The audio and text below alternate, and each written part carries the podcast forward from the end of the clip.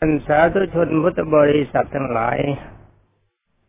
และลูกหลานที่รัก วันนี้มาพบกับบรรดาลูกหลานทั้งหลาย ในเรื่องของมโหสถบัณฑิตตามเดิมคราวก่อนมายับยั้งอยู่ตอนที่มโหสถบัณฑิต ได้สั่งบรรดาเพื่อนร่วมร่วมตาย หรือที่เรียกกันว่าสหาชาติ พันคน จัดว่าเป็นทหารเอกของมโหสถ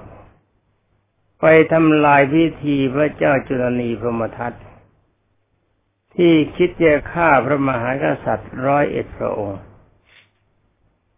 ด้วยการเลี้ยงสุรายาเมา นี่แหละบรรดาลูกหลานทั้งหลาย ที่พระพุทธเจ้าตรัสว่าคนฉลาด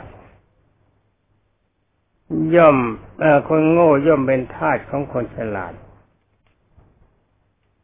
ราชาร้อยเอ็ดเพระนครนั้นความจริงตั้งร้อยเอ็ดเมือง แต่อาศัยที่พระเจ้าจุลนีพมทัตคูบังคับนิดหน่อย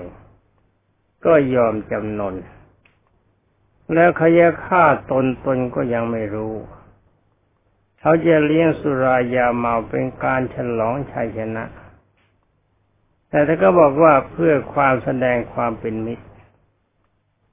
เมื่อเขายึดประเทศได้เขาบอกว่า เวลาที่ล้อมเขาบอกจงอย่ารบเลย เรามานี่เราต้องการทรัพย์สินเท่านั้น ความเป็นกษัตริย์ของท่านน่ะ ท่านเป็นอยู่แบบไหนท่านก็เป็นแบบนั้น เราไม่ต้องการชีวิตเจอเนื้อแท้จริง ๆ เจ้าเกวัตต้นคิด ต้องการให้พระเจ้าจุลนีพมทัตฆ่ากษัตริย์ทั้งหมด ต้องการเป็นกษัตริย์ผู้ครองในชมพูทวีปทั้งหมด นี่คนโง่เท่านั้นที่เขาจะคิดแบบนี้ คนฉลาดเขาไม่คิด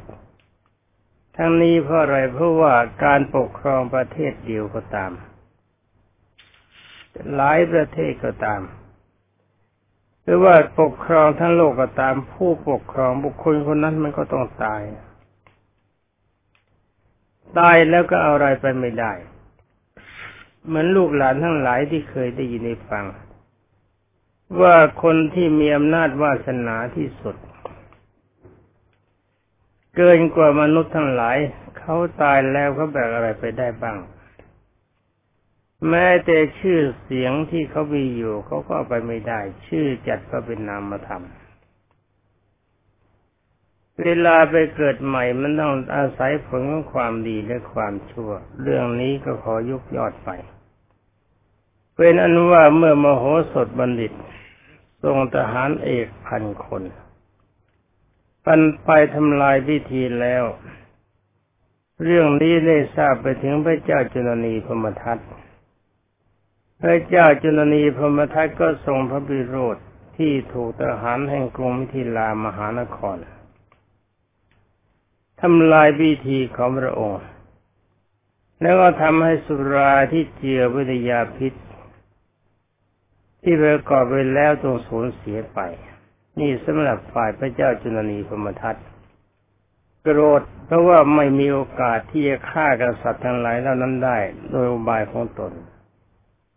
แต่ว่าฝ่ายพระราชาหน้าโง่ทั้งร้อยหนึ่งคน ก็ทรงพิวิโรธโกรธทหารของกรุงมิถิลาเหมือนกัน ที่โกรธก็มาโกรธเพราะว่ามาทำให้ตนต้องอดดื่มสุราไปตามๆกัน นี่เขาเรียกว่า โรคสุราพาไป เมาในชีวิตเกินไปเพราะอาศัยความโง่เป็นสำคัญ ตัวเองจะต้องตายพุสราชุราชุดนั้น แต่ก็ไม่ได้คิดคิดว่าอย่างเดียวจะกินอย่างเดียวเขาเรียกว่าคนไร้ปัญญา เป็นคนหัวเห็นก็ยากวัวเห็นก็ยากขี้ข้าเห็นก็กิน แต่ว่าบรรดาผู้ทั้งหลายนั้นหารู้ไหมว่าสุรานั่นเนี่ยเขาเจือยาพิษเพื่อจะฆ่าตน เมื่อตัวไม่ได้กินสุราตามนัดหมายก็เลยโกรธ ฝ่ายพวกทหารที่กำลัง หารของพระเจ้าจุลนีพมทัตพวกนั้นก็อยากจะดื่มสุราเหมือนกันเพราะสุราวันนี้เนี่ย มันเป็นสุราชั้นดีที่สุด อาหารการบริโภคเป็นกับแกล้มก็ทำดีที่สุดเป็นพิเศษก็อยากจะกินเหมือนกัน เมื่อไม่ได้กินก็ขัดใจทหารกรมศิลาทำให้ผู้ตนที่อดอดดื่ม สุราชนิดที่มีมูลค่าหาไม่ได้ หมายความว่าไอ้เหล้าเหล้าอย่างเนี้ยสุราอย่างนี้ไม่เคยกินมาเลย พระราชาของเราใจดีมาก วันนี้ลงทุนหนัก ไม่ได้กินก็เลยเกิด เป็นอันว่าทุกคนต่างคนต่างโกรธ เกวัดก็โกรธ แต่ว่าเกวัดนี่แต่ถึงไม่จะเกเกก็ยังเป็นคนมีปัญญา ในตอนนี้ในหัวข้อเรื่องท่านบอกว่า พระเจ้าจุลนีพมทัตยกกองทัพล้อมกรุงมิถิลามหานคร นี่ถ้าเราจะพูดพูดกันไปแล้วก็คล้ายๆกับประเทศเราเวลานี้ ประเทศของเราเวลานี้นะถูกเขาล้อมก็อยู่รอบด้าน ประเทศบ้านใกล้เลงเคียง เช่นพม่าก็ดีเขามีลัทธิเป็นลัทธิอื่นไปแล้ว ยนก็ดี ลาวก็ดีเขมรก็ดีถ้าตกเป็นท่าของลัทธิอื่น ที่เรียกว่าลัทธิทาสไปแล้ว เหลือแต่ประเทศไทยประเทศเดียวกำลังอยู่โดดเดี่ยวที่จะค้ำจุนแบบลัทธิประเภทนี้อยู่ เราจะเป็นท่าเขาจะตกน้ำหน้าเขาหรือไม่อาศัยปัญญาของพวกเรา ถ้าเรามีปัญญามันก็พ้น ถ้าพวกเรายังมัวเมาอยู่ในลาบยศทนเสนสุข แกงแย่งแข่งดีสิ่งกันเลยกัน เถียงกันเรื่องรัฐธรรมนูญบ้าง เถียงกันเรื่องกฎหมายบ้าง อยากจะมีอำนาจวาสนาบารมีบ้าง คนพวกนี้หลวงปู่ว่าไม่ใช่คนดีหรอก คือรัฐธรรมนูญก็ดี นโยบายของรัฐบาลก็ดี หรือว่ากฎหมายก็ดี ที่มีไว้ถ้าจะเปรียบกันก็เหมือนกับเสื้อและผ้านุ่งถ้าหากว่าคนใช้ดีมันก็มีประโยชน์ คนใช้ดีก็ไม่มีประโยชน์ เหมือนกับลูกหลานท่านหลายถ้ายังไม่ลืม จะมองเห็นว่าสมัยหนึ่ง มีบุคคลบางพวกมีอำนาจในการบริหารประเทศ แต่คนพวกนั้นไม่ได้เคารพในกฎหมาย ไม่ได้เคารพในทรัพย์สินของประเทศ ไม่ได้หวังดีต่อประเทศ คนเผาสถานที่ราชการ เผาอาคารบ้านเรือนทำลายชีวิตมนุษย์ แล้วก็กลั่นแกล้งทำให้เศรษฐกิจของประเทศชาติย่อยยับ ทั้งๆทที่กฎหมายบ่งไว้ชัดว่ามีความผิดตามกฎหมาย แต่คณะคนพวกประเภทนั้นพวกนั้นก็ไม่ได้ทำอะไร ปล่อย มันจะชิบหายบรรลัยยังไงก็ช่างมัน ปล่อยไปตามเรื่องนี่แหละหลวงปู่ทั้งนี้บอกว่ารัฐธรรมนูญก็ดี นโยบายของรัฐบาลก็ดี กฎหมายก็ดีมันเหมือนกับเสื้อกางเกง ถ้าคนใช้ดีมันก็ดี เอาคนดีเข้าไปใช้ไปควบคุมมันก็ดี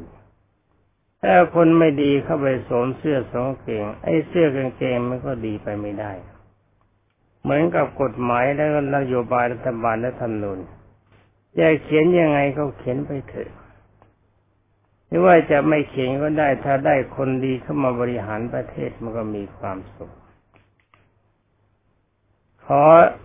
จะขอพูดเลยสักนิดหน่อยได้ไหม มันมีอยู่สมัยหนึ่งคือต้นสมัยที่เปลี่ยนแปลงการปกครอง ตอนนั้นผู้แทนนัสันดรเป็นคนดีมาก แต่ถึงเวลานี้หลวงปู่ก็ไม่ได้ว่าเขาเลว แต่มันมีสมัยหนึ่งที่น่าดำหนิว่าผู้แทนนัสันดรเข้าไปก้าวไก่กับงานบริหารของฝ่ายรัฐ เข้าไปก้าวกายกับคณะข้าราชการประจำแต่ความจริงข้าราชการประจำบางคนก็ควรจะก้าวกายเหมือนกันถ้าเขาไม่ดีอันนี้เราก็ไม่ขอพูดกันเพราะสมัยนั้นมันเป็นสมัยปั่นป่วนรู้สึกว่าอะไรๆมันก็ไม่ดีไปหมด มาตอนนี้เรามาคุยกันที่คนคนหนึ่ง ในสมัยนั้นหลายคนที่เขาดี วันนี้ถ้าบังเอิญพบดีเสียงสุนัขข่าวหอนันก็โปรดทราบ ว่าไม่ได้ปิดประตูห้องบันทึกเสียงว่าจะมีเสียงสุนัขเห่าเข้ามาก็ดีเหมือนกัน มันเป็นธรรมชาติ เป็นอนุว่ามีสมัยนั้นผู้แทนรัศดรเขาดี ดีมาก สมัยนี้ก็ดี สมัยไหนก็ดีทั้งหมด ที่ว่าดีทั้งหมดเพราะอะไรเพราะว่าถ้าเราไปถามตัวเขา คนทุกคนเขาจะบอกว่างานที่เขาทำนะดีทุกอย่าง ถ้าไม่ดีไม่เขาไม่ทำภาษิตโบราณไม่ได้ว่า คนชั่วก็มี คนดีก็มาก คนชั่วหายากคนดีถมไป แต่ว่าคำว่าดีในที่นี้ต้องหมายดีตามบทบัญญัติ ในรัฐธรรมนูญ ดีตามบทบัญญัติที่นโยบายที่วางไว้ ดีตามบทบัญญัติของกฎหมาย ดีตามประเพณีนิยม ดีตามศีลตามธรรม ถ้าดีอย่างนี้เราจึงจะต้องเห็นว่าดี และคนนั้นก็ต้องมีสัจธรรมเป็นนั้นว่าสมัยไหนก็ดีแต่ขอยกขึ้นมาสมัยหนึ่ง คือสมัยที่เจ้าคุณประหลคือพันเอกพญาประหลพลพยหเสนา ยศเวลานั้นท่านเป็นพันเอก ท่านเป็นนายกรัฐมนตรี ผู้แทนรัศดรสมัยนั้นไม่มีพรรคการเมือง แต่ถ้ว่าดูถ้อยคำที่พูดมีหลักมีฐานมีเหตุมีผล มีผู้แทนอยู่คนหนึ่ง นี่เขาจริงเขาดีกันทุกคนนะ ยกตัวอย่างคนเดียว ถ้ายกตัวอย่างมาทั้งเจ็ดสิบคนแล้วไม่ต้องพูดกันละเรื่องอื่น คือนายสว่างถ้าจำนามสกุลไม่ผิดคงจะเป็นสนิทพันธ์ผู้แทนจังหวัดสุพรรณบุรี เวลานั้นมีผู้ว่าราชการจังหวัดเขาเรียกว่าข้าหลวง มีบรรดาศักดิ์ชื่อว่าหลวงอัดไม่ไม่ทราบไปลวงท้ายว่าอัดอะไรอัดทวิจิตหรืออัดอะไรก็ไม่ทราบท่านเป็นผู้ว่าราชการจังหวัด คนนี้ดูท่าทางทั้งสองฝ่ายไม่เคยถูกกันโดยงาน ในเรื่องส่วนตัวแล้วก็ตรงกัน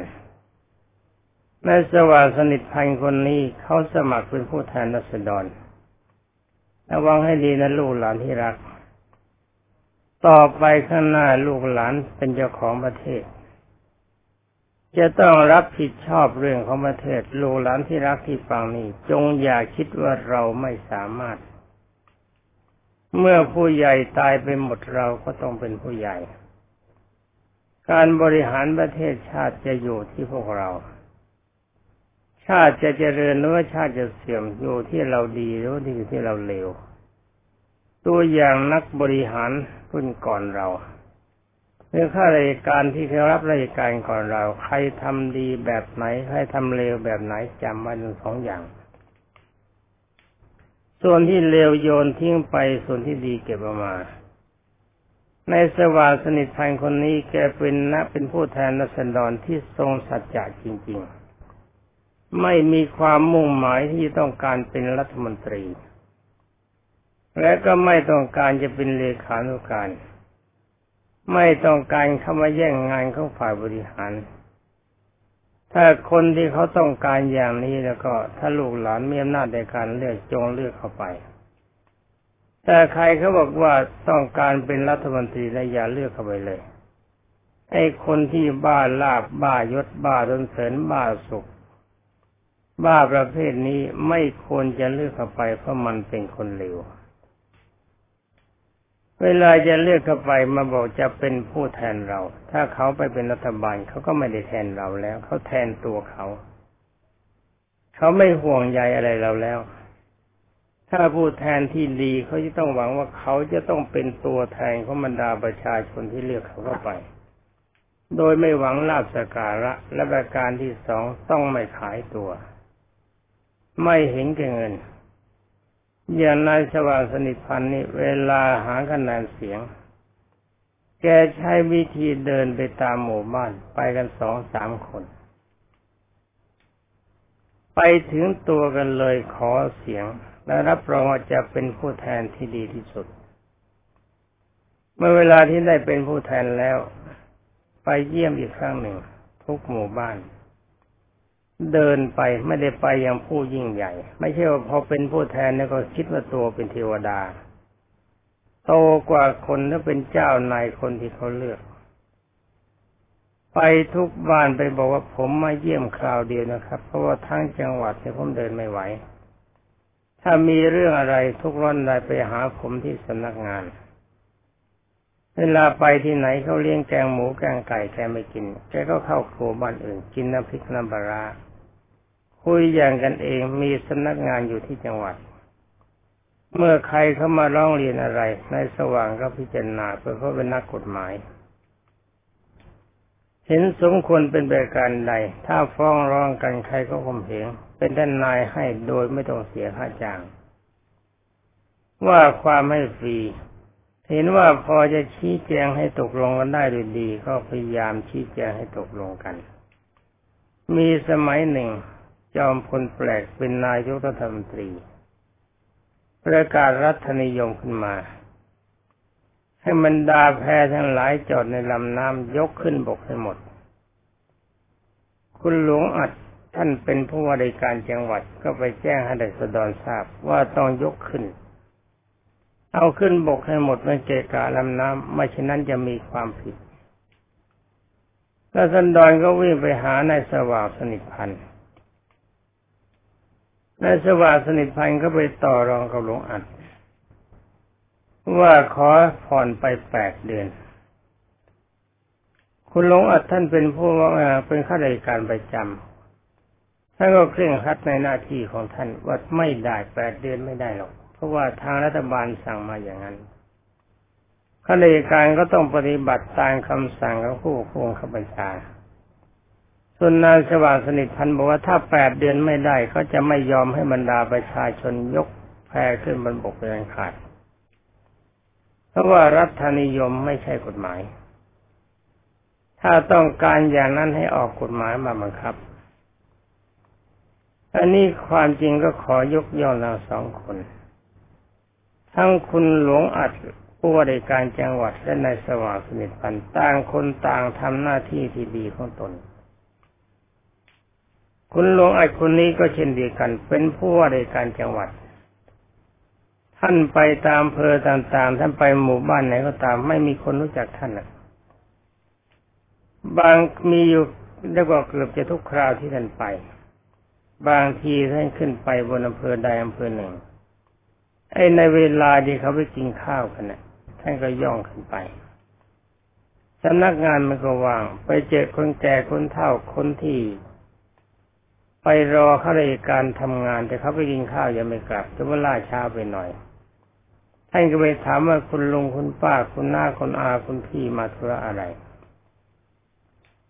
เขาก็บอกความประสงค์ถามว่ามาคอยนานหรือยังเขาบอกเขาบอกว่าคอยนานแล้ว ท่านบอกไม่เป็นไรผมช่วยทำให้เข้าไปเขียนให้เลยเป็นเสมียนซะเองข้าราชการไม่เห็นเขาก็ตกใจตายจริงที่เจ้าเมืองนะขนาดเจ้าเมืองมาทำงานแบบนี้ เป็นอันว่าท่านทำแบบนี้เป็นเหตุให้ข้าราชการในเขตที่ท่านปกครองอยู่เป็นคนดีไปหมดในการปราบปรามโจรผู้ร้ายก็เหมือนกัน ท่านไปกับตำรวจ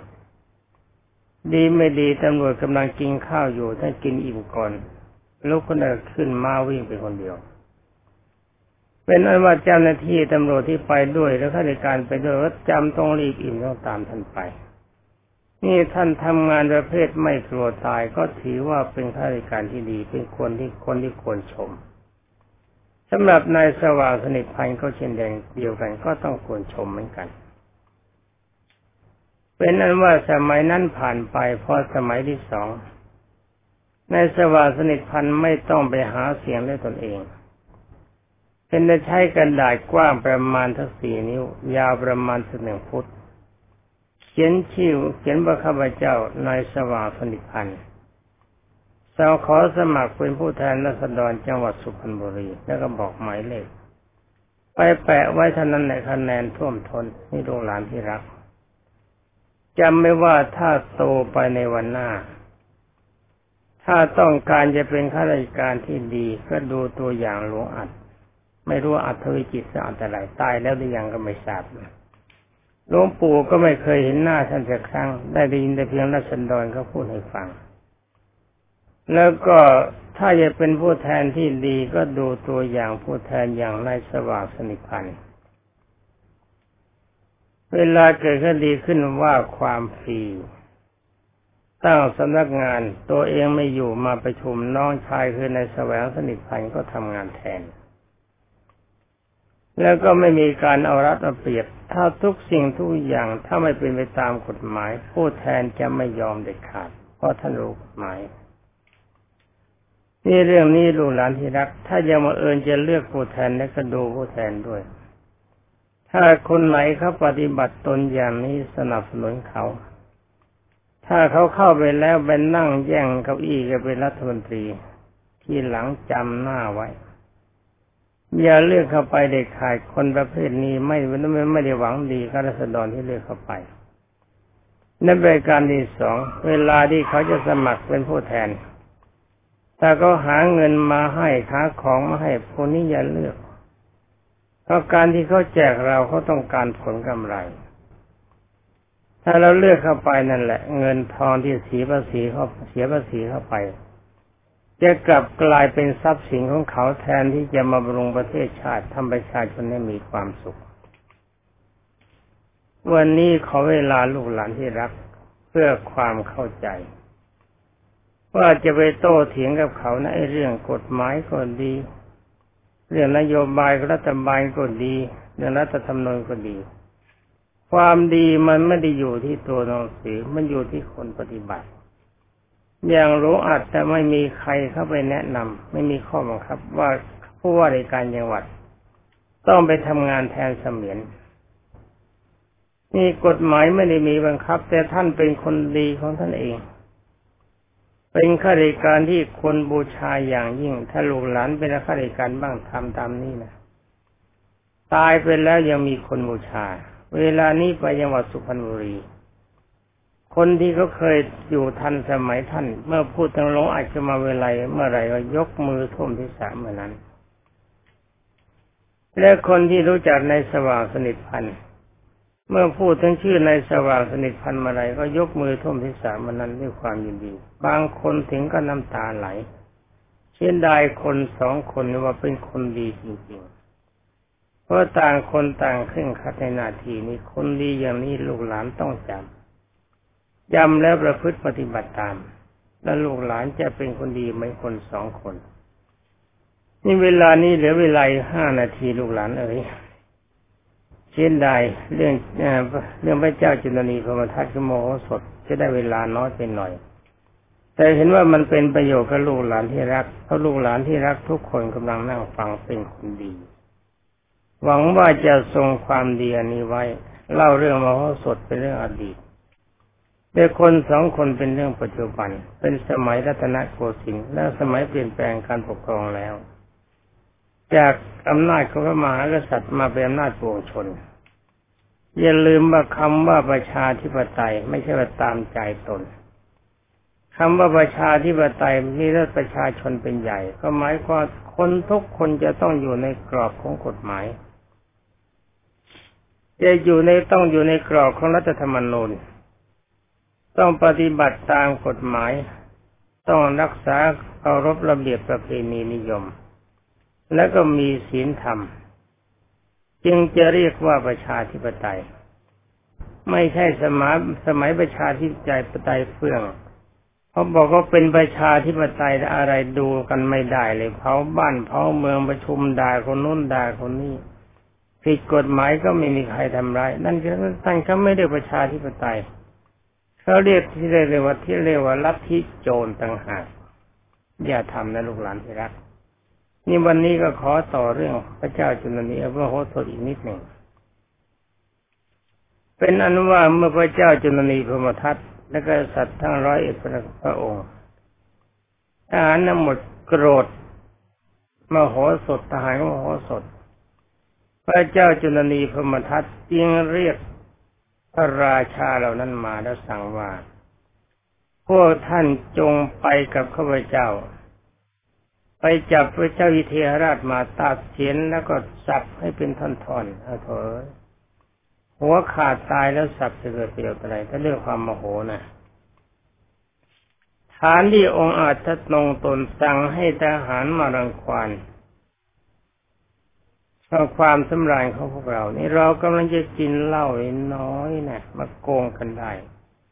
แล้วก็สั่งเตรียมกองทัพช้าง กองทัพม้ากองทัพรถกองทัพราบคือคนเดินเท้าก็เรียกว่าจาตุรงกเสนา จาตุรงกเสนานี่หมายถึงกองทัพสี่เหล่าคือกองทัพช้างเหล่าหนึ่ง